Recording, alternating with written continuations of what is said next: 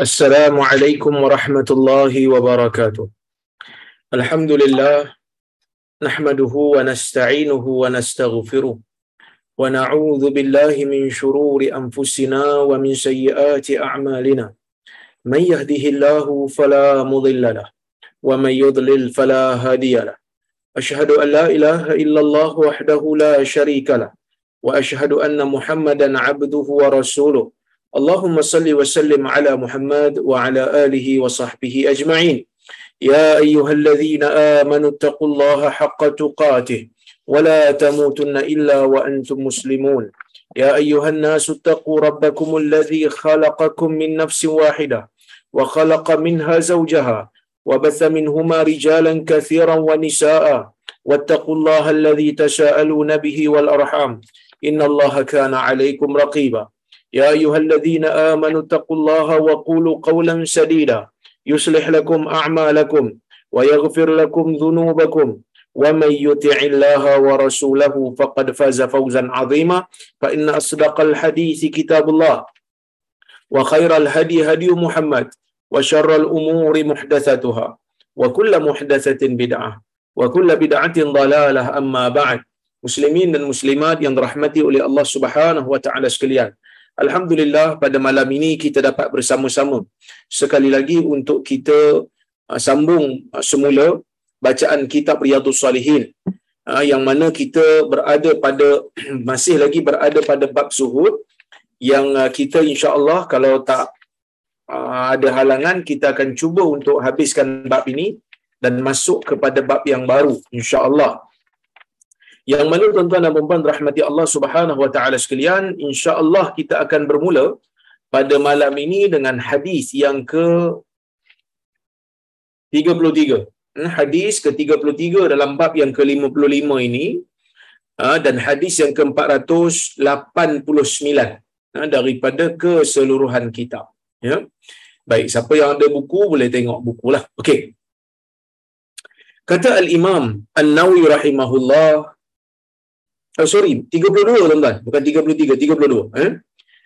Kata Al-Imam Nawawi rahimahullah, wa an ibn Abbas wa Imran ibn al-Husayn radhiyallahu anhum عن النبي صلى الله عليه وسلم قال اطلعت في الجنة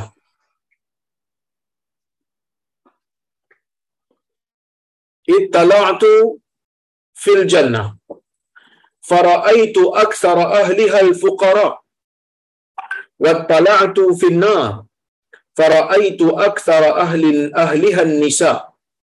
متفق عليه من رواية ابن عباس.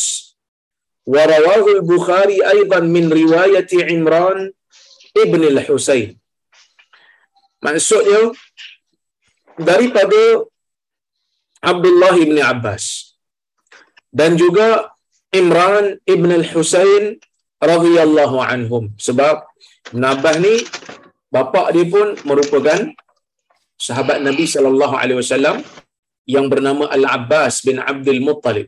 Yang bernama Al-Abbas bin Abdul Muttalib yang merupakan uh, bapa saudara Nabi sallallahu alaihi wasallam. Jadi Ibn Abbas ni sepupu Nabi sallallahu alaihi wasallam, Imran ibn al-Husain sahabat Nabi daripada Nabi sallallahu alaihi wasallam Nabi bersabda ittala'tu fil jannah. Aku melihat di dalam syurga. Allah Subhanahu wa taala memperlihatkan Nabi sallallahu alaihi wasallam ke dalam syurga. Dan Nabi tengok dalam syurga Allah perlihatkan Nabi tentang syurga. Faraitu aktsara ahli hal fuqara. Aku melihat kata Nabi di dalam syurga itu ramai orang miskin. Orang miskin ramai dalam syurga. Wa tala'tu finnar dan aku menjenguk ke dalam neraka. Fara'aitu aktsara ahlihan nisa dan aku mendapati di dalam neraka itu yang ramai menjadi penghuni neraka ialah golongan wanita. Muttafaqun alaih. Hadis ni merupakan hadis muttafaqun alaih daripada Ibnu Abbas. Kalau tuan-tuan masih ingat, saya saya dulu dah hurai dah maksud muttafaqun alaih. Jangan tersilap faham tuan-tuan. Kerana ada orang dia ingat muttafaqun alaih ni hadis yang disepakati kesahihannya oleh Bukhari dan Muslim. Kalau tuan-tuan jawab begitu, dapat satu markah lah. Daripada dua. Sebab masih lagi tak sempurna. Ha, kerana yang betulnya, definisi yang betul untuk muttafaqun alaih ialah hadis yang diriwayatkan oleh Al-Imamul Bukhari dan Muslim daripada sahabat yang sama. Sebab itu dia kata muttafaqun alaih daripada riwayat Ibn Abbas. Sebab Muslim riwayat daripada Ibn Abbas, Bukhari pun riwayat daripada Ibn Abbas. Warawahul Bukhari aydan min riwayat Imran. Tapi Bukhari juga ada riwayat tambahan daripada Imran. Yang ni Imam Muslim tak riwayatkan.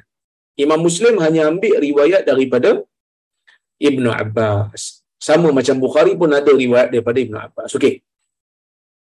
Tu apa faedah yang kita boleh ambil daripada hadis ini? Yang pertama, para ulama berbeza pandangan tentang adakah syurga dan neraka ini telah diciptakan ataupun Allah Taala belum cipta cuma Allah Subhanahu Wa Taala akan masukkan kita ke dalam syurga insya-Allah ataupun Allah Taala akan masukkan mana-mana orang ke dalam neraka setelah daripada berlakunya kiamat dan ketika itulah Allah Taala baru nak cipta. Para ulama berbeza pendapat. Sebahagian ulama mengatakan Allah masih lagi belum mencipta syurga dan neraka. Sebab apa belum cipta lagi? Sebab dia kata kalau cipta sekarang pun siapa nak masuk? Kalau dicipta sekarang tak ada siapa nak masuk. Dia tak ada kegunaan dan itu merupakan sia-sia kata dia. Dan Allah munazzah anil abas. Allah sekali-kali tidak akan melakukan sesuatu yang tak ada faedah. Allah bila melakukan sesuatu, bila bertindak, bila menentukan sesuatu kepada hamba, bila menentukan sesuatu kepada makhluk, maka tidak sunyi tindakan Allah, arahan Allah daripada faedah. Ini kita semua faham. Ini semua kita tahu ni. Sebab itu dalam Quran, setiap perkataan yang Allah Ta'ala turunkan daripada ayat Al-Quran ini mempunyai makna. Tak ada satu pun yang dipanggil sebagai hasyu. Hasyu ni perkataan yang lebih yang tak ada manfaat. Tak ada. Manusia ada buat sesuatu yang abas. Manusia ni bila-bila masa boleh buat sesuatu benda yang tak ada faedah. Kan? Kalau tuan-tuan nak tengok orang yang buat benda tak ada faedah, tuan-tuan pergi tengok. Anak-anak muda kita dekat TikTok yang menari-nari tu. Kan? Berjoget-joget tu. Kadang-kadang kita pun heran. Siapa dia pun ni berjoget-joget macam ni tak malu ke? Kan? Kadang-kadang demi sebuah konten, nak dapatkan view yang banyak, buat benda-benda yang pelik. Ini benda yang tak ada faedah, manusia boleh buat. Perkataan yang tak ada faedah, manusia boleh ucapkan banyak. Kadang-kadang kita dengar ucapan-ucapan manusia, sejam dia berucap, satu abu apa faedah pun kita tak dapat. Contohnya, tapi Allah Subhanahu Wa Taala tak boleh gitu. Maka kalau Allah Taala ciptakan syurga, ciptakan neraka, maka tak ada siapa-siapa nak guna lagi. Jadi dia kata syurga dan neraka ni masih lagi belum dicipta. Bila Allah Taala nak cipta? bila nanti bila nak dimasukkan ahli syurga bila nak dimasukkan ahli neraka. Itu yang pertama. Pandangan yang pertama lah pandangan yang kedua ialah pandangan majoriti ulama ahli sunnah wal jamaah. Mereka mengatakan syurga dan neraka ni telah pun tercipta. Telah pun diciptakan oleh Allah Subhanahu wa taala yang mana Allah Subhanahu wa taala di dalam al-Quran sendiri telah berfirman. Yang mana Allah Subhanahu wa taala mengatakan wasari'u ila maghfiratin min rabbikum wa jannatin 'arduha as-samawati wal ard. Kamu hendaklah berlumba-lumba.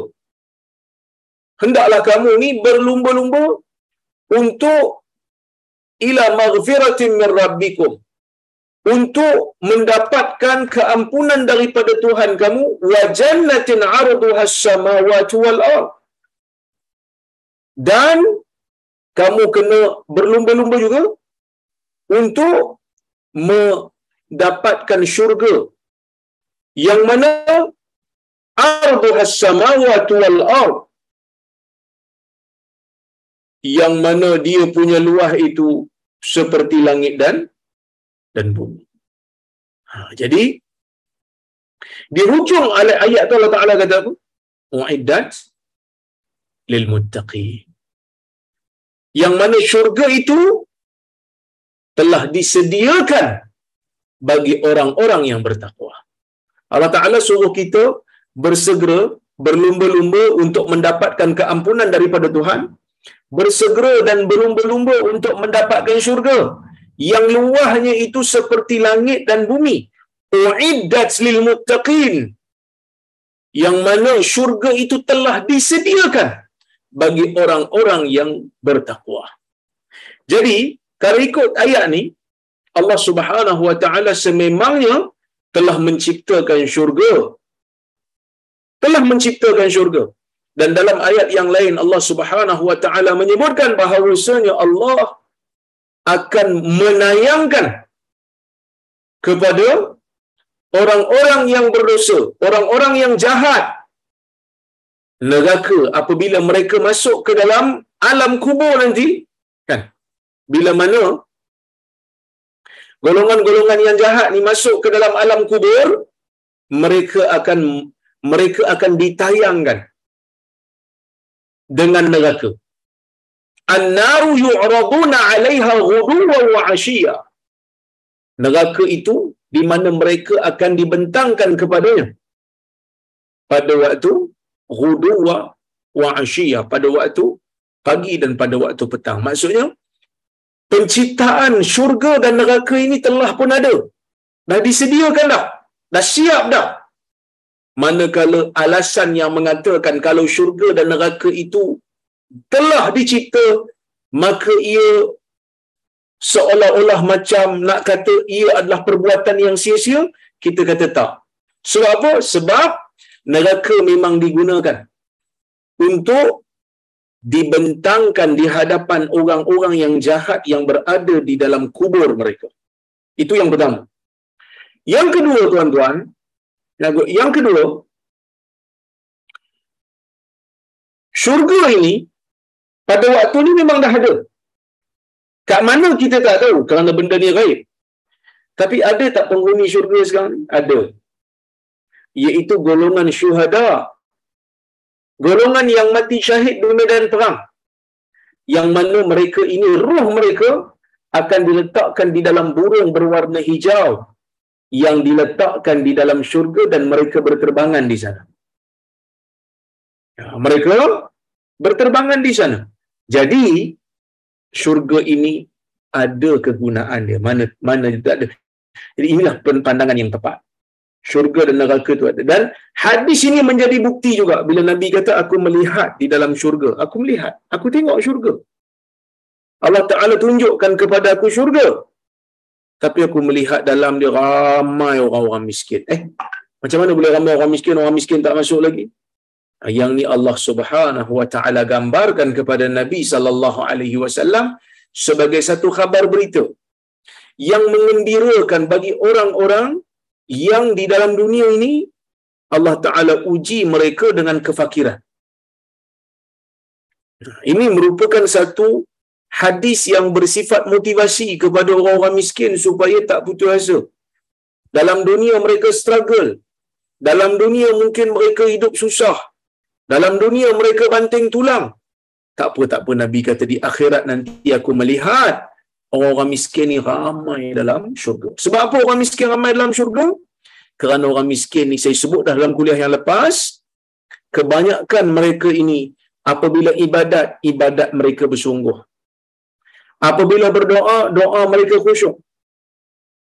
Kerana mereka hanya bergantung harap kepada Allah Subhanahu Wa Taala bukan dengan orang lain. Bukan dengan benda lain. Mereka hanya bergantung harap, bertawakal hanya kepada Allah Subhanahu wa taala. Tapi benda ni bukanlah kita kata diskriminasi kepada orang kaya, tak. Kerana sememangnya logik dalam sebuah negara memanglah orang miskin yang ramai. Pertama sebab mereka ini tidak dihisap lah. Tak banyak hisap mereka. Doa mereka lebih khusyuk. Ibadat mereka lebih khusyuk. Berbanding dengan orang yang senang. Kerana mereka struggle. Mereka susah. Mereka sempit. Mereka sentiasa mengharapkan Tuhan. Itu yang pertama lah. Yang kedua, dalam dalam negara, dalam sesebuah negara, memanglah orang miskin yang ramai. Kan? Orang kaya bukannya ramai sangat. Sebab itu kita sekarang ada B40, T20. B40 maksudnya golongan yang miskin. 40%. Yang kaya betul ni T20, 20% je. Sebab itu dalam negara kita ada senarai orang yang paling kaya dalam negara. Ha, kan? Mana ada kita keluarkan senarai orang yang paling miskin sebab ramai nanti yang akan masuk dalam dalam senarai itu. Oleh kerana itu tuan-tuan, jangan ingat ia merupakan satu diskriminasi. Tetapi menjadi tabiat. Ya. Apabila Allah Subhanahu Wa Taala memberikan kekayaan kepada manusia, Allah akan hitung hisap setiap daripada manusia dan kebanyakan mereka akan lalai dan leka. Sebab tu kena hati-hati. Kan bila Allah Subhanahu Wa Taala bagi gaji kat kita banyak, bagi rezeki kat kita banyak, meniaga orang lain meniaga tapi kita meniaga untung berlipat kali ganda contohnya. Sehingga boleh jadi kaya raya. Kena berhati-hati. Daripada mana kita dapat duit, di mana pula kita nak laburkan. Kena berhati-hati. Kerana semua soalan itu akan ditanya pada kita. Ya? Baik. Dan ia merupakan satu uh, bisyarah kita kata, kita katakan iaitu berita gembira kepada orang-orang miskin. Tetapi bukanlah bermakna ia untuk mengecewakan orang kaya sebab Nabi tak kata orang kaya tak ada langsung dalam syurga. Ada. Bahkan sahabat Nabi yang paling kaya Abdul Rahman bin Auf yang pandai meniaga. Sehingga bila hijrah tu dia bawa selai sepinggang, disebut ke orang Ansar, petunjuk pada aku pasal. Aku tahu apa kau nak buat. Akhirnya dia menjadi manusia yang paling kaya di Madinah. Dan Nabi SAW menjanjikan kepada dia syurga. Di kalangan 10 orang sahabat yang dijamin syurga. Baik. Dan aku melihat neraka. Bila tengok neraka, aku tengok ramai dalam neraka ni orang perempuan. Kan? Eh, kenapa orang perempuan pula ustaz? Kan? Kerana golongan perempuan ramai di akhir zaman. Nabi sallallahu alaihi wasallam dah sebut dah dalam sebuah hadis riwayat al-Imam al-Bukhari daripada Anas bin Malik radhiyallahu anhu yang mana Anas kata inni la uhaddithukum bi hadithin ataupun inni la uhaddithukum hadithan sami'tuhu min Rasulillah sallallahu alaihi wasallam. Aku akan ceritakan kepada kamu satu hadis yang aku dengar daripada Nabi sallallahu alaihi wasallam. La yuhaddithukum ahadun ghairi. Yang mana tak ada lagi orang lain yang boleh menceritakan hadis ini selain daripada aku. Kerana pada waktu tu ramai di kalangan sahabat ni dah meninggal dunia dah. Yang tinggal cuma Anas bin Malik maka Anas kata aku nak cerita pada kamu ni hadis yang aku dengar sendiri daripada Nabi. Nabi dah wafat dah sekarang ni. Tak ada siapa yang boleh bagi tahu kamu tentang hadis ni melainkan aku je. Sebab sahabat lain semua dah meninggal dunia dah. Maka kata Nabi SAW inna min asyrati sa'ah ayyurfa'al ilm. Di antara tanda berlakunya kiamat itu ialah ilmu yang terangkat. Wa yadhharal jahl kejahilan akan berleluasa wa yaksura syurbul khamar. Minum arak akan berleluasa. Wa yaksura zina zina akan berleluasa. Wa yaqilla rijal lelaki akan berkurang. Wa taksuran nisa dan perempuan akan menjadi banyak. Perempuan akan jadi ramai. Ulama berbeza pendapat tentang tafsiran hadis ni. Sebahagian daripada mereka mengatakan laki jadi sikit perempuan jadi ramai ni sebab berlaku banyak peperangan yang mana orang lelaki terlibat dalam perang dan mereka terkorban dalam perang lalu mati. Sebab itu perempuan jadi ramai sehingga di hujung hadis itu Nabi kata apa? Hatta yakuna li khamsina imra'atan al-qayyimul wahid. Sehingga 50 orang perempuan diuruskan oleh seorang lelaki. So satu nisbah 50 di akhir zaman. Jadi ada yang kata sebab perang banyak. Bila perang banyak orang lelaki mati. Jadi sebab itu perempuan ramai. Tetapi pandangan yang tepat wallahu taala a'lam sememangnya di akhir zaman nanti ni akan berlaku ketidakseimbangan dalam kelahiran. Ah, berlaku ketidakseimbangan dalam jantina kelahiran baru. Maka orang perempuan akan jadi ramai. Jadi bila perempuan ramai, oleh kerana itulah tak heran dia menghuni penghuni neraka yang ramai. Sebab dia memang ramai. 50 nisbah satu. Cuba bayangkan. Kan? 50 nisbah satu. Kita buat satu analogi lah senang. Kan? Kalau dalam sebuah kelas, dulu saya mengajar dekat UPSI lah contohnya. UPSI ni Universiti Pendidikan Sultan Idris. Ya? Universiti Pendidikan Sultan Idris ni dia produce ataupun kita kata dia melatih bakal-bakal guru. Melatih bakal-bakal guru. Jadi bila latih guru ni, yang minat nak jadi cikgu ni siapa tuan-tuan? Nak yang minat nak jadi cikgu ni adalah golongan perempuan. Perempuan minat jadi cikgu. Kan? Laki adalah tapi tak ramai. Jadi orang perempuan lah ramai. Kan? Bila orang perempuan ramai tuan-tuan,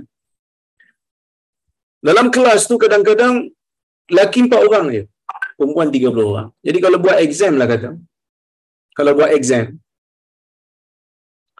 Katalah kita, saya buat exam, tiba-tiba midterm lah kita kata. Peperiksaan pertengahan semester, bila anak murid tanya berkenaan dengan result midterm examination, saya akan kata, ramai di kalangan yang gagal adalah perempuan.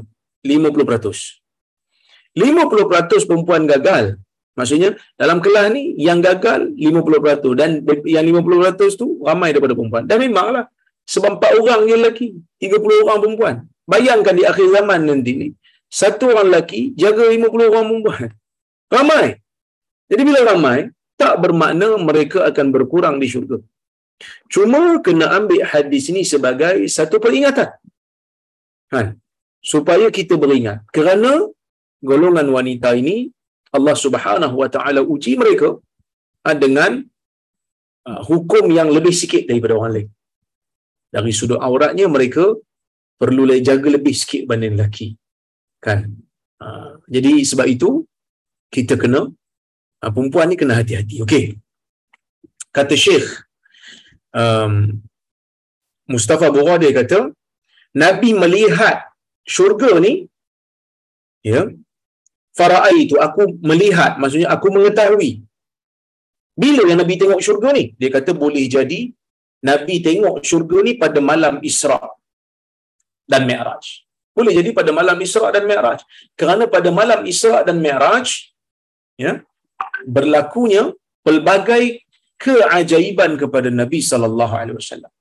Ha, macam-macam Nabi nampak pada malam Isra dan Mi'raj. Tapi bukan semua yang sahih lah. Ada yang daif. Sekarang ni saya sedang siapkan skrip. Ada dua buku yang saya tengah curi-curi masa juga tuan-tuan nak siapkan. Buku 10 sahabat yang dijamin syurga. Yang ni tinggal dua orang je lagi sahabat nak siap. Dah tinggal 8 orang dah. Kan yang ni buku ni ada orang sponsor dan saya kena siapkan juga. Yang kedua, buku insya-Allah 3 per 4 daripadanya dah siap iaitu buku berkenaan dengan Isra dan Mi'raj.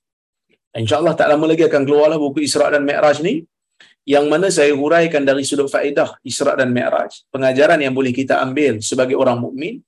Yang keduanya, hadis-hadis yang sahih dan tidak sahih berkenaan dengan apa yang Nabi nampak pada malam Isra dan Mi'raj. Kan? Contohnya macam Nabi nampak uh, orang tua, perempuan tua. Tu Nabi tanya Jibril, siapa tu? Jibril kata, tidak tinggal daripada dunia melainkan baki umur perempuan tu je, perempuan tua tu. Hadis ini adalah hadis yang tidak sahih. Hadis yang mungkar. Ya. Manakala riwayat bukan bukan semuanya dhaif dan palsu.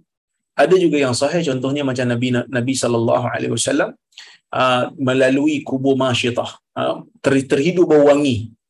Nabi tanya apa yang bau wangi ni?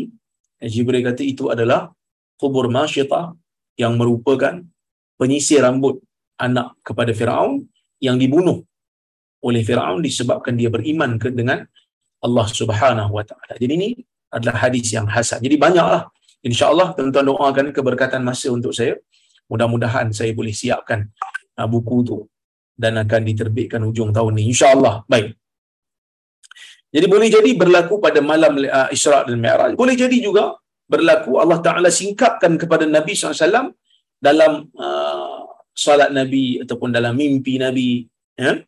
Tapi kalau kita tengok daripada hadis ni nampak macam bukan mimpi lah. Nampak memang Allah Ta'ala singkapkan betul-betul. Ada tak uh, hadis-hadis lain yang menunjukkan uh, Allah Ta'ala singkapkan kepada Nabi sesuatu? Jawapannya ada. Memang ada. Di dalam peristiwa Isra' dan Mi'raj, umpamanya, Nabi sallallahu alaihi wasallam balik sebelum subuh. Nabi sallallahu alaihi wasallam balik sebelum subuh. Jadi bila Nabi sampai saja sebelum subuh tu, lepas subuh tu, pada waktu pagi tu, Nabi diam, Nabi menung banyak. Nabi menung banyak. Jadi bila menung tu, Abu Jahal datang. Okey? Bila Abu Jahal datang, dia tengok Nabi, dia kata, Malaka ya Muhammad. Apa jadi kamu ni wahai Muhammad? Maka Nabi SAW pun ceritalah semalam aku Isra, aku Mi'raj. Aku pergi ke Baitul Maqdis, pergi ke Masjid Al-Aqsa, kemudian naik ke langit. Sehingga ke Sidratul Muntaha dan balik sebelum subuh. Abu Jahal kata, kejap, kejap, kejap, kejap. Engkau cerita pada aku sekarang ni, semalam daripada Mekah ni, kau pergi ke Baitul Maqdis, pergi ke Masjid Al-Aqsa, naik ke langit, kemudian turun balik. Dan balik sebelum subuh. Nabi kata, ya. Okey, kejap. Kalau aku panggil semua orang, yang Abu Jahal punya kerja. Dia bukan nak beriman pun. Dia cuma nak prank Nabi sallallahu alaihi wasallam. Ha, dia nak troll Nabi, dia nak ketawakan Nabi dengan orang lain lagi. Maka dia kata kejap-kejap, kalau katakan aku panggil orang-orang, aku kumpulkan orang-orang. Ya. Nak tak kau cakap? Ya. Nak tak kau cakap pada semua orang? Nak tak kau ceritakan seperti mana yang kau cerita pada aku sekarang? Nak tak? Nabi SAW kata, boleh. Sebab memang tugas Nabi untuk bercerita apa yang apa yang berlaku kepada Nabi. Maka pun dia panggil orang. Dia panggil, dia panggil, dia panggil semua berhimpun di hadapan Nabi sallallahu alaihi wasallam. Dia pun kata, "Wahai sekalian manusia, ha, dengar ni apa Muhammad nak cakap." Maka Nabi Muhammad sallallahu alaihi wasallam pun cakap, "Semalam aku diisrakan pergi ke Baitul Maqdis, pergi ke Masjidil Aqsa, naik ke langit dunia dan balik sebelum subuh. Tuan-tuan, zaman dulu bila nak musafir ke Baitul Maqdis, mungkin makan masa bulan kot. Kan? Mungkin sebulan perjalanan. Jauh. Sebab ni unta kan. Tiba-tiba Nabi boleh dakwa pergi ke Baitul Maqdis dalam tempoh yang singkat, naik ke langit dunia pun tempohnya singkat dan balik sebelum subuh. Sebahagian mereka semua mereka ketawa, kebanyakannya ketawa dengan apa yang Nabi sallallahu alaihi wasallam sebut. Kan? Ada yang meletakkan tangannya di atas kepala. Dia kata lucu. Tak boleh percaya dia kata, cannot brain. Kata budak-budak muda sekarang. I cannot brain this dia kata. Kan? Sebahagian daripada mereka tepuk tangan lagi. Wow, ini cerita. Kemain lagi kau punya cerita. Ah, itulah. Kalau zaman sekarang macam tu lah. Kemain lagi kau punya cerita ni cerita mana yang kau bawa ni? Penglipu lara punya cerita kan? Abu Jahal pergi cari pergi cari Abu Bakar. Sebab apa? Sebab Abu Bakar memang rapat dengan Nabi sallallahu alaihi wasallam daripada awal. Memang sahabat baik.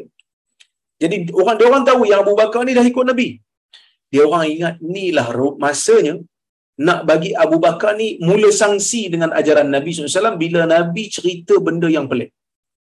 Maka mereka cerita kepada Abu Bakar apa yang Nabi Muhammad sallallahu alaihi wasallam cerita kepada mereka. Abu Bakar kata, betul ke dia cerita macam tu? Mereka kata betul. Ha, kalau dia cerita macam tu, maksudnya betul lah. Hmm. Abu apa ni Abu Bakar kata kalau dia cerita macam tu, maka dia betul, aku percaya dan aku percaya aku percaya dia dengan sesuatu yang lebih dahsyat daripada ni kerana dia telah membawakan khabar daripada langit. Bukan hanya sekadar khabar tentang diri dia pergi musafir ke Baitul Maqdis. Dia bawa pada aku cerita langit. Iaitu Al-Quran. Dan aku percaya kepada dia. Aku telah percaya benda yang lebih dahsyat daripada ni. Takkan aku tak percaya benda-benda yang yang kecil-kecil begini. Maka pada waktu itulah Abu Bakar digelar As-Siddiq. Jadi ada orang tak percaya. Dia kata, Ish, betul ke Muhammad ni pergi ke Masjid Aqsa? Okey. Dalam kalangan orang Quraisy ni ada seorang yang dah pergi Masjid Aqsa, yang baru saja pergi, yang masih lagi ingat ciri-ciri Masjid Aqsa ni. Maka dia pun mereka pun minta kepada Nabi Muhammad sallallahu alaihi wasallam untuk cerita pada lelaki ni ciri-ciri berapa tiang yang ada? Nyatakan sifat-sifat Masjid Al-Aqsa kepada orang tu nak tengok betul ke kau pergi ataupun tidak. Maka pada waktu tu Nabi sallallahu alaihi wasallam mensifatkan tapi ada beberapa sifat yang Nabi tak ingat. Sebab kadang-kadang kita bukan perasan kan?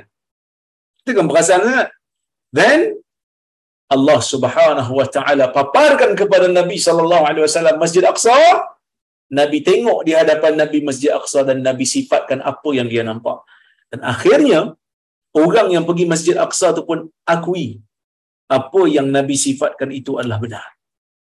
Mungkin ada di kalangan kita yang bertanya, kenapa Nabi sallallahu alaihi wasallam singgah ke Masjid Aqsa?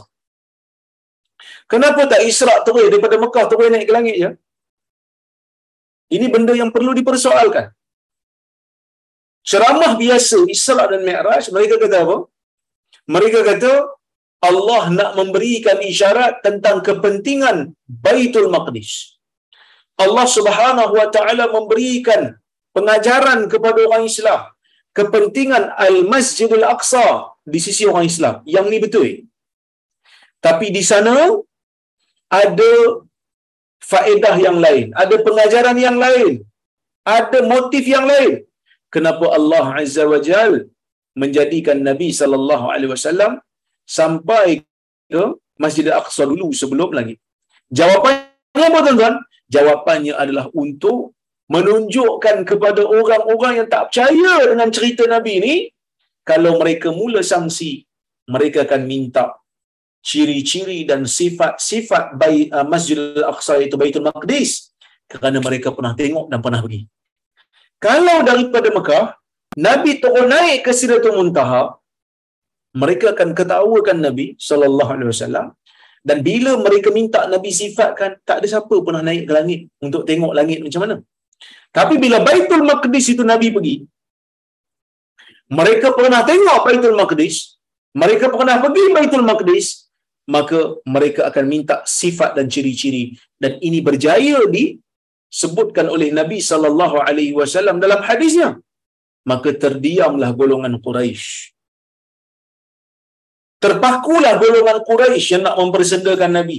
Bila Nabi menyebutkan ciri-ciri itu dan ciri-ciri itu sendirilah yang mereka tengok dalam dalam kehidupan dengan mata kepala mereka sendiri, akhirnya tak ada ruang lagi untuk mereka mengatakan Nabi sallallahu alaihi wasallam berdusta. Itu di antara hikmah lah yang disebut oleh para ulama. Okey.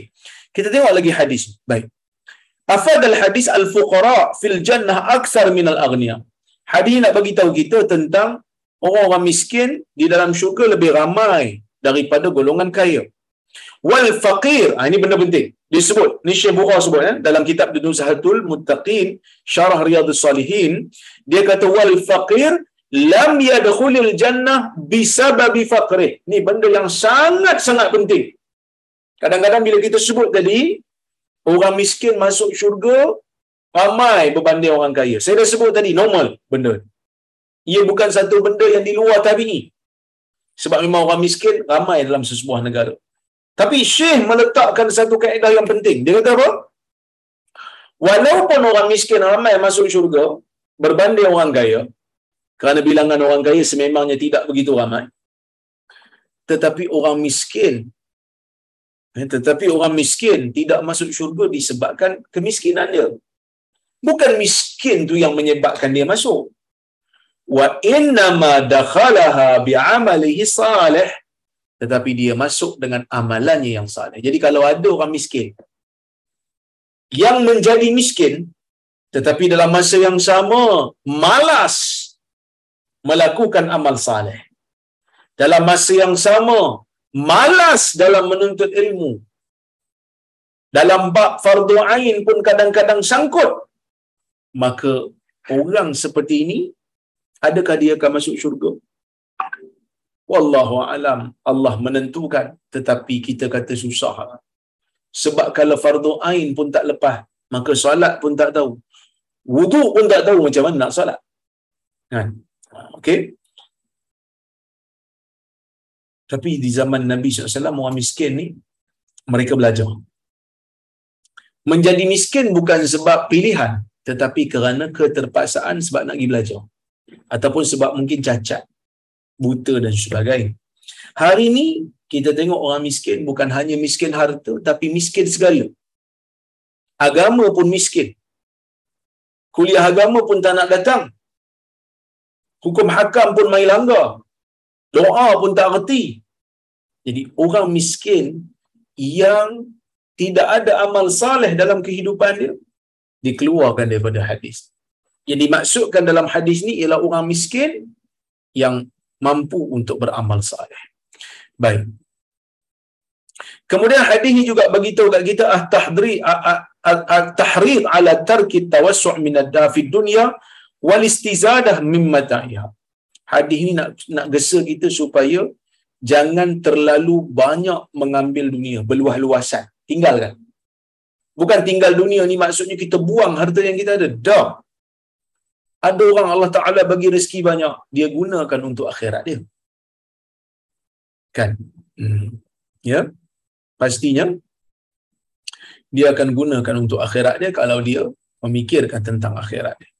Wal istizadah min mata'iha dan jangan terlalu banyak ah, mendapatkan uh, perhiasan perhiasan dunia kerana mungkin perhiasan dunia itu kalau terlalu banyak kita ambil maka ia akan menyebabkan kita terlalu leka dan terlalu. Okey, baik. Haddan nisa 'ala al-a'mal salihah liyahfazna anfusah anfusahunna minan nar. Hadis ni menggesa orang perempuan ya untuk beramal soleh juga. Supaya mereka dapat menyelamatkan diri mereka daripada api neraka. Kerana mereka ni ah, kita kata golongan yang ramai. Jadi kena takut-takut jugalah. Ya kena takut-takut juga ya. Okey. Baik tuan-tuan dan puan-puan rahmati Allah Subhanahu wa taala sekalian. Inilah hadis ataupun faedah yang kita boleh ambil daripada hadis ni. Okey. Kita pergi kepada hadis nombor 33. Dalam bab ni hadis nombor 38 uh, sorry 489. Kata al-Imam An-Nawawi rahimahullah. Wa an Usamah ibn Zaid radhiyallahu anhuma 'an an-nabi sallallahu alaihi wasallam qala قمت على باب الجنة فكان عامة al-masakin wa ashabul jadd mahbusun غير أن أصحاب النار qad umira bihim إلى النار muttafaqun عليه hadis riwayat Bukhari dan Muslim. Ni lebih kurang sama macam hadis ini, hadis yang sebelum ini yang kita baca. Okey. Baik. Maksudnya daripada Usamah bin Zaid radhiyallahu anhuma daripada Nabi sallallahu alaihi wasallam. Yang mana Nabi sallallahu alaihi wasallam bersabda aku berdiri di depan pintu syurga dan aku melihat kebanyakan orang yang masuk ke dalam syurga itu adalah orang miskin. Dan orang-orang yang mempunyai harta orang-orang yang banyak harta mereka ini tertahan. Ha, mereka ini ter tertahan maksudnya mereka bukan tak masuk dalam syurga. Tapi mereka tertahan seketika disebabkan hisap berlaku. Mereka ada harta banyak. Ya baik. Ghaira anna anna ashaban nar qad umira bihim fi nar. Ila nar ha, tetapi orang-orang yang memang dah ditentukan oleh Allah masuk ke dalam neraka dia akan masuk dalam neraka. Okay. Ni hadis yang tadi saya tak payah hurai lah. Sebab kita dah hurai dah tadi. Baik, hadis nombor 34 dan hadis nombor 490. Wa an Abi Hurairah radhiyallahu anhu 'anil Nabi sallallahu alaihi wasallam qala Asdaqu kalimatin qalaha sya'ir kalimatu labid ala kullu shay'in ma khala Allah batil muttafaqun alaih Maksudnya daripada Abi Hurairah radhiyallahu anhu daripada Nabi sallallahu alaihi wasallam asdaqu kalimatin qalaha sya'ir sebenar-benar kalimah yang diucapkan oleh penyair ialah kalimah seorang penyair yang namanya Labid. Siapa itu Labid? Labid ni Labid bin Rabi'ah bin Malik Al-Amiri yang merupakan seorang penyair yang mulia di zaman jahiliyah. Yang mana dia ni asalnya bukan Islam. Daripada orang Najat tapi dia masuk berjumpa dengan Nabi sallallahu alaihi wasallam lalu dia masuk Islam dan dia menjadi sahabat. Ya, dia menjadi sahabat dan dia menjadi golongan yang mualaf lah. Ya, dia menjadi uh, golongan mualaf. Okey, baik.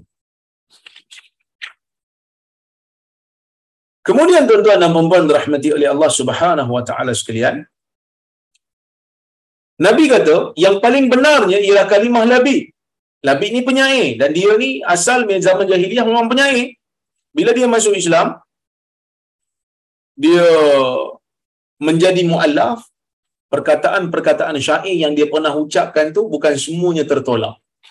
Ha ni nak bagi tahu ni. Kan? Nak bagi tahu apa? Nak bagi tahu Islam ni dia bukan memusuhi uh, seni. Ya. Nah, Islam ni dia tak memusuhi kesenian. Ya. Dia membimbing kesenian supaya kesenian itu kekal berada dalam disiplin Islam. Okey.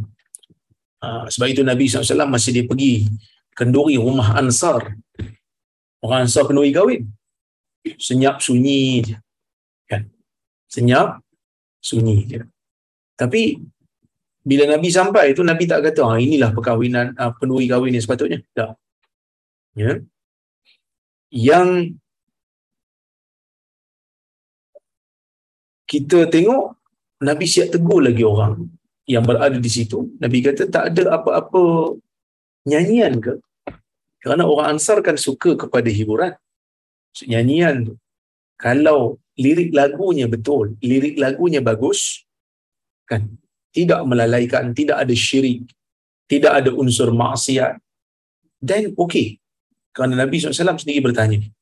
Okay. Yang para ulama beza sikit, bab muzik lah, alat muzik, itu ada beza sikit.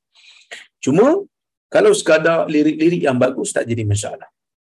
Jadi sebab itu bila penyair-penyair ni, di zaman jahiliah ni mereka suka syair. Mereka sangat suka kepada syair-syair syair, siapa yang pandai bersyair kan siapa yang pandai bersyair maka dia akan dapat pengaruh yang besar ya dia akan dapat pengaruh yang besar. Kerana orang suka bersyair bukan kata zaman dulu tuan-tuan. Bukan kata zaman dulu. Zaman sekarang ni pun waktu saya dulu belajar di Jordan kadang-kadang anak murid bacakan syair di depan syekh. Ha, mereka uh, baca syair di depan di depan syekh. Syekh pun jadi macam syok dengar. Uh, syok mendengar apa yang diucapkan oleh anak murid. Maksudnya mereka memang obses lah kepada syair-syair ni. Jadi Nabi tak larang. Nabi tak halang. Penyair Nabi pun ada yang mereka gunakan syair mereka untuk membantah melawan golongan-golongan yang melakukan syair ataupun yang membuat syair untuk menghina Nabi sallallahu alaihi wasallam. Mereka kan mereka akan uh, lawan dengan syair mereka. Sebab itu Nabi SAW renah berdoa kepada Allah, Allahumma ayyidhu bi ruhil qudus. Ajib anni ya Hassan. Nabi kata kan. Ya. Uh, jawab kepada aku, jawab untuk aku wahai Hasan. Allahumma ayyidhu bi ruhil qudus. Ya Allah kuatkan uh, apa ni Hasan ni dengan bantuan Jibril. Uh, maksudnya sebab dia bersyair untuk mempertahankan Islam, mempertahankan Nabi sallallahu alaihi wasallam. Ya, baik. Ini tuan-tuan dan puan rahmati Allah Subhanahu wa taala sekalian. Apa perkataan yang baik yang Nabi puji kalimah labid ni walaupun diucapkan pada ketika itu uh, sebelum dia masuk Islam dia kata apa? Ala kullu syai'in ma khalallah batil. Ketahuilah semua perkara selain daripada Allah Taala itu batil. Apa maksud batil? Batil ni maksudnya tidak ada faedah.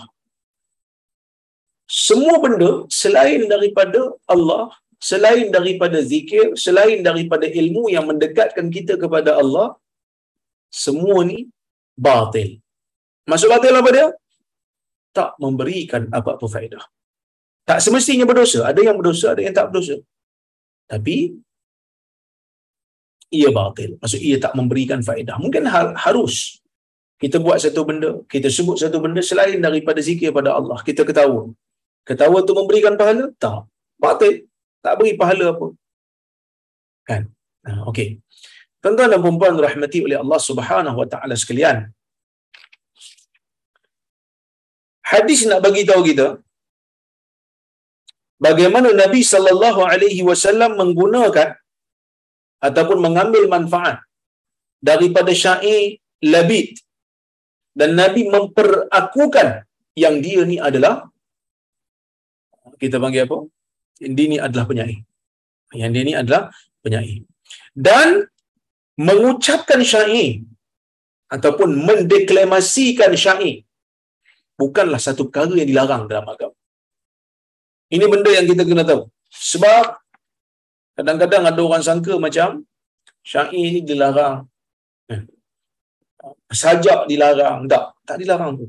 Selagi mana liriknya ataupun kata-katanya benar. Dan Nabi sallallahu alaihi wasallam nak bagi tahu dalam hadis ni begitu pendeknya kehidupan dunia kerana berakhirnya dunia ini dengan kehancuran dengan hilangnya dengan matinya dengan binasa itulah pengakhiran bagi dunia. Maksudnya hari demi hari kita makin menghampiri kematian kita. Kan? Dulu kita kecil kita teringin nak jadi orang besar. Bila kita dah besar kita macam nak lambatkan masa sebab kita rasa macam kita dah tua. Bila sampai masa kita tua, kita melihat seorang demi seorang. Ya, seorang demi seorang, uh, kawan-kawan kita akhirnya pergi. Uh, oleh kerana itu, tuan-tuan dan perempuan rahmati oleh Allah Subhanahu wa taala sekalian. Kita dapati dunia ni tak ada yang kekal. Dunia ni hanya sementara berakhirnya dunia, berakhirnya manusia ataupun makhluk dalam dunia ini dengan kebinasaan dengan mati. Okey. Qillatu dunya mahma talat ila jambil akhirah lianna masiraha ila al-fana wal halak. Memang dunia ni hancur, dicipta oleh Allah untuk hancur.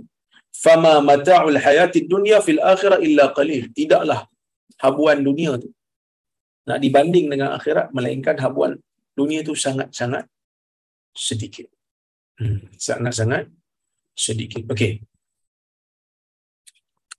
Tuan-tuan dan puan rahmati Allah sekalian, kita masuk kepada bab yang ke-56. Bab fadlil ju' wa khusyunatil 'aish wal iqtisari 'ala al-qalil min al-ma'kul wal mashrub wal malbus wa ghayraha min hududin nafs wa tarki syahawat. Bab kelebihan lapar, kelebihan kesusahan dalam kehidupan, kelebihan berpada dengan sedikit daripada makanan, minuman, pakaian dan selainnya daripada kekayaan ataupun uh, ke- kehendak diri dan meninggalkan syahwat. Ya, meninggalkan syahwat. Jadi ini kelebihan-kelebihan untuk orang yang struggle untuk uh, meninggalkan uh, hawa nafsu dia ataupun mengawal hawa nafsu dia. Ya, baik. Uh, tuan-tuan dan puan-puan dirahmati oleh Allah Subhanahu wa taala sekalian.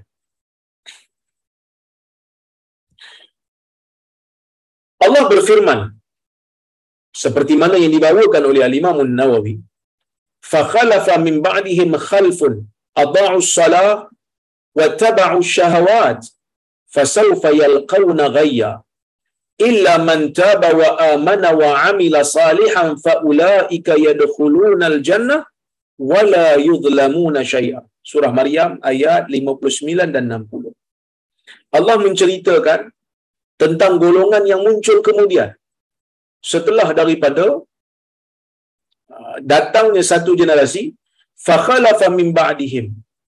Datang selepas mereka itu satu generasi yang mengabaikan salat. Manusia ni asalnya kesemuanya beriman. Manusia ni asalnya datang daripada Adam Adam tu beriman. Ya. Jadi bila Adam beriman anak-anak dia beriman tapi bila masuk zaman Nabi Nuh orang dah mula melakukan syirik. Orang dah mula menjadi kafir Allah menghantar Nabi Nuh untuk berdakwah kepada kaum dia yang musyrik untuk kembali kepada ajaran yang yang asal. Untuk kembali kepada ajaran yang asal. Oleh kerana itu munculnya ajaran-ajaran kufur ni Aba'us salah, mereka meninggalkan salat, mereka mensia-siakan salat. Wattaba'u syahawat dan mereka menuruti syahwat mereka. Fasawfa liyalqawna ghayya. Dan mereka akan temui kejahatan, keburukan dalam kehidupan mereka. Illa man taba wa amana wa amila salih. Kecuali orang yang bertaubat. Beriman dan beramal salih faulaika yadkhulunal jannah. Mereka inilah golongan yang masuk ke dalam syurga wala yuzlamuna syai'a dan mereka tidak akan dizalimi walaupun walaupun sedikit. Nah, tidak dizalimi apa ni ah, walaupun sedikit maksudnya sikit pun mereka tak dizalimi. Apa yang Allah Taala akan beri kepada mereka dari sudut balasan akhirat itu semuanya selari. Semuanya selari dengan apa yang uh, di, dilakukan oleh mereka di uh, di dunia dulu. Okey. Allah Subhanahu wa taala berfirman lagi, "Fa kharaja ala qaumihi fi zinatihi qala alladhina yuriduna al-hayata ad-dunya ya laytalana mithla ma utiya qarun innahu ladhu hadhin 'azim." وقال الذين أوتوا العلم ويلكم thawabullahi khairun liman amana wa amila salihah. Ini surah Al-Qasas. Yang mana surah Al-Qasas ni bercerita tentang kisah uh, Qarun. Yang mana Allah Subhanahu wa taala bercerita, fa kharaja ala qaumihi fi zinati. Qarun ni dia sebenarnya merupakan penasihat antara penasihat utamalah bagi Firaun ya. Uh, dia penasihat utama bagi Firaun selain daripada Haman. So Firaun ni tuan-tuan dia ada kita panggil apa? Rukun berkuasa tu ada lah kat dia. Dia ada kekuasaan politik pengaruh itu ada kat dia. Dalam masa yang sama dia ada pengaruh orang yang berpengaruh dari sudut pentadbiran dari sudut pentadbiran cekak itulah Haman. Dia juga ada orang yang mempunyai kekuatan dari sudut ekonomi kerana banyak harta. Itulah Qarun.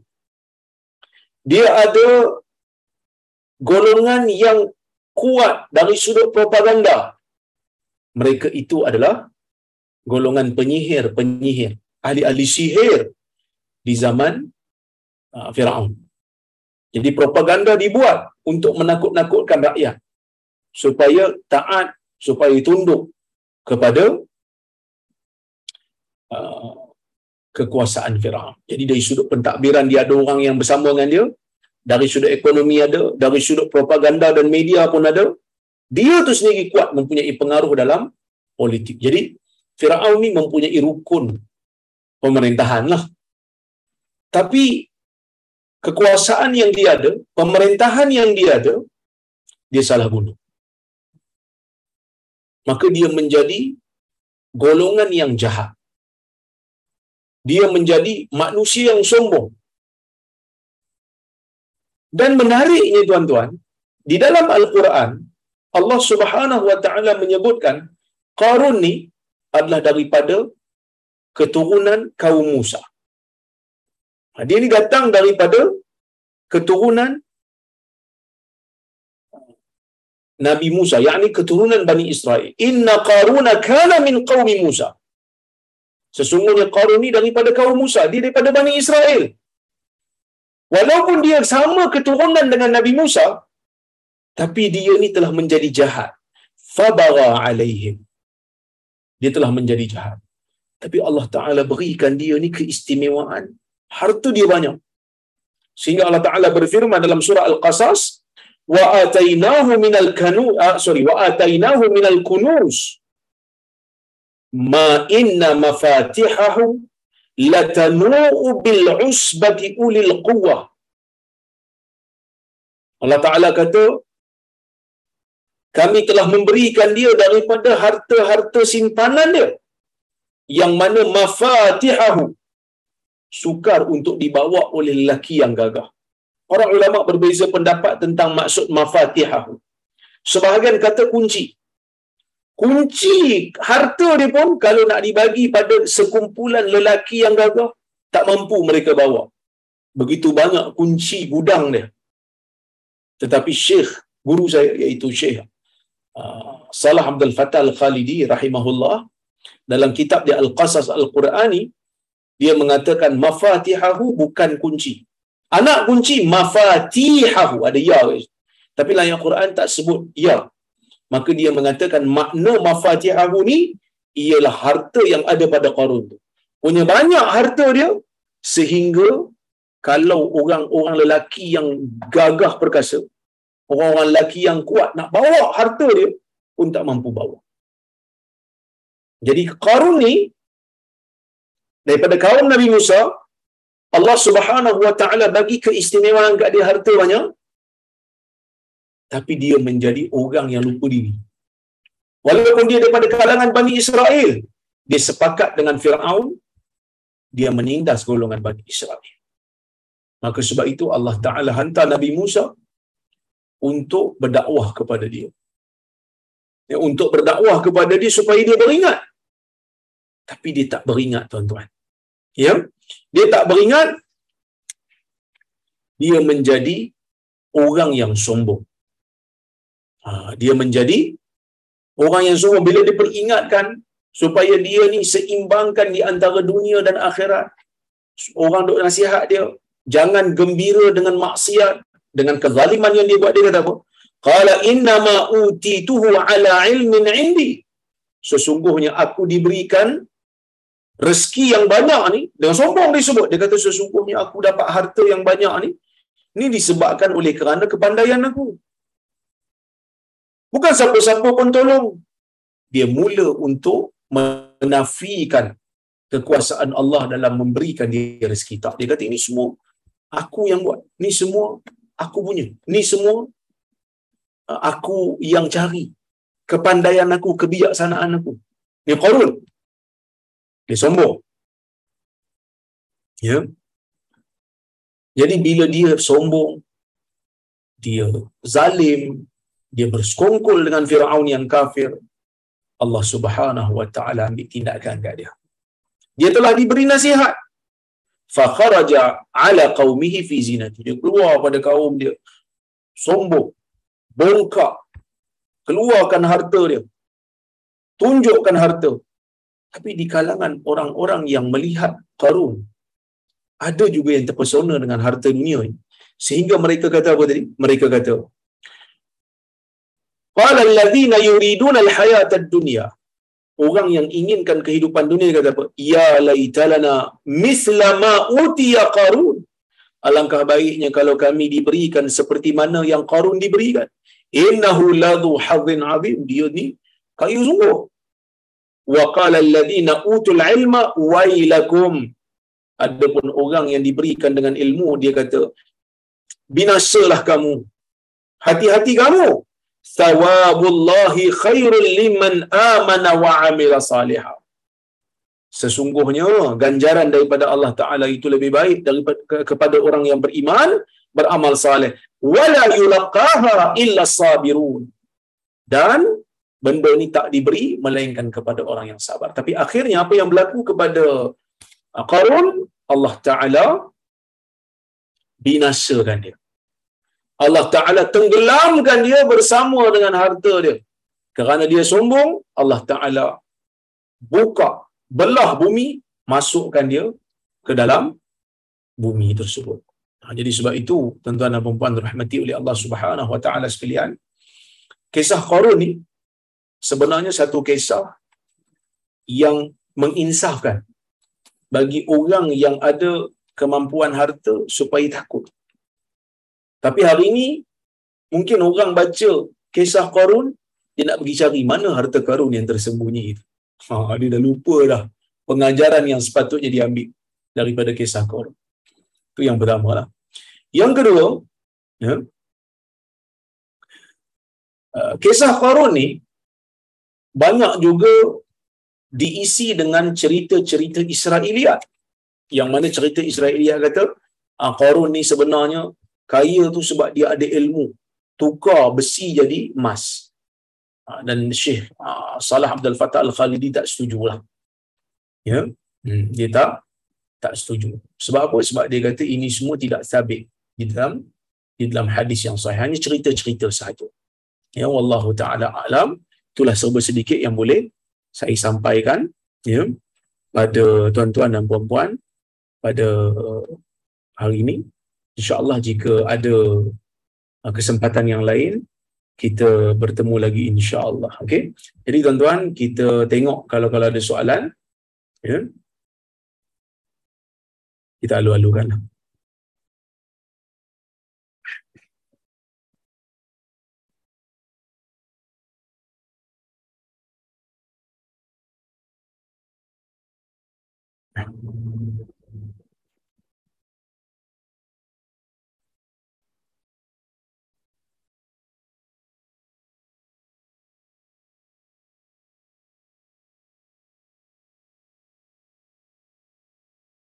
Assalamualaikum Assalamualaikum Masjid Al-Aqsa yang Ustaz sebutkan itu pasti bukan bangunan Masjid Al-Aqsa sekarang. Jagaan saya tiada orang Islam di Baitul Maqdis. Tentulah bangunan itu bangunan Yahudi. Apakah bangunan Yahudi yang dirujuk sebagai Masjid Al-Aqsa? Bila Nabi SAW pergi ke Masjid Al-Aqsa, Masjid Al-Aqsa pada waktu itu berada di bawah pemerintahan Rom. Ha, di bawah pemerintahan Rom. Rom yang menguasai kawasan itu. Tapi masjid itu still ada. Ha, masjid itu still ada. Macam mana bentuknya wallahu alam tapi adalah dinding yang Nabi SAW ikat uh, burak di situ. Eh? Uh, kerana Masjid Al-Aqsa ni dia merupakan masjid yang kedua yang dibina setelah daripada uh, Masjidil Haram. Cuma para ulama berbeza pendapat lah siapa yang bina Masjid Al-Aqsa ni. Ada yang kata Nabi Adam. Ini pendapat yang dinukilkan oleh Ibn Hajar dalam Fathul Bari selepas Adam membina Kaabah dia bina pula Masjid Aqsa beza antara keduanya adalah 40 tahun jadi Masjid Aqsa memang ada cuma Masjid Aqsa ni dia banyak kalilah melalui proses penambahbaikan ha, berlaku di zaman uh, Umar berlaku di zaman Bani Umayyah ada juga uh, penambahbaikan kemudian berlaku pada zaman Fatimiyah di zaman moden pun ada iaitu bila ada Dome of Rock tu kan itu pada zaman moden lah diletakkan kubah emas tu eh berwarna emas. Saya pun tak tahu emas betul ke ataupun uh, warna emas saya tak tahu. Eh siapa yang dah pergi mungkin ada maklumat lah. Wallahu a'lam. Sebab saya tak pernah pergi. Assalamualaikum Assalamualaikum Adakah membaca Quran dengan tajwid merupakan fardu ain? Jazakumullah khair wa antum jazakumullah khair. Tajwid ni ada dua. Satu tajwid yang kita nak uh, menghindarkan diri kita daripada mengubah makna ayat. Yang ni fardu ain. Maksudnya wajiblah supaya kita tak tersalah baca terutamanya Fatihah sebab kita nak salat. Tapi yang kedua tajwid yang panjang dan pendek yang ni bukan termasuk dalam fardu ain tetapi ia sangat-sangat digalakkan. Wallahu a'lam. Demikian yang disebut oleh Syekh Ibn Al-Utsaimin. Assalamualaikum, Assalamualaikum, salam. Adakah benar yang Hamad lah daripada keturunan Bani Israel yang ni insya-Allah jika ada kesempatan dalam kuliah akan datang kita sembang. Ya, kita cerita. Sebab tadi cerita pasal Qarun. Salam doktor, boleh ke penerima zakat menginfak lebihan duit zakat yang dia dapat? Bolehkah penerima zakat menginfak? Bila zakat ni dia ada asnaf dia. Ya. Jadi bila dia telah menjadi asnaf, jadi harta zakat tu telah menjadi milik dia, maka terpulang dia untuk bagi pada siapa yang dia nak. Sebab itu Nabi SAW pernah makan ya, pemberian uh, tamar daripada orang lain. Nabi tak boleh makan duit zakat. Tapi Nabi pernah makan tamar, bila orang tanya, Nabi kata, lahu, zak, uh, lahu sadaqah walana hadiah. Dia memang terima zakat, tapi dia bagi kat kita sebagai hadiah. Bukan lagi bukan lagi harta zakat yang Nabi SAW tak boleh makan. Wallahu ta'ala alam insyaAllah uh, di kuliah akan datang saya nak cerita juga pasal Haman tu uh, detail sikit kita kita kita cerita pada kuliah yang akan datang insyaallah jika ada kesempatan dan waktu saya rasa saya berhenti di sini dulu terima kasih banyak kepada penganjur uh, kepada Datuk Syekh pada Johan Haji Shah Haji Hamid uh, Tan Sri Azman Datuk Rosahan yang menganjurkan kuliah kita pada setiap minggu ni. Saya ucapkan terima kasih banyak. Terima kasih banyak kepada tuan-tuan dan perempuan yang hadir pada malam ini. Saya mohon maaf terkasar bahasa tersilap kata. InsyaAllah pada kuliah akan datang kita bertemu lagi. Aku qawli hadha wa astaghfirullahal azim li walakum. Wassalamualaikum warahmatullahi wabarakatuh. Waalaikumsalam warahmatullahi wabarakatuh. Jazakallah khairan. Barakallahu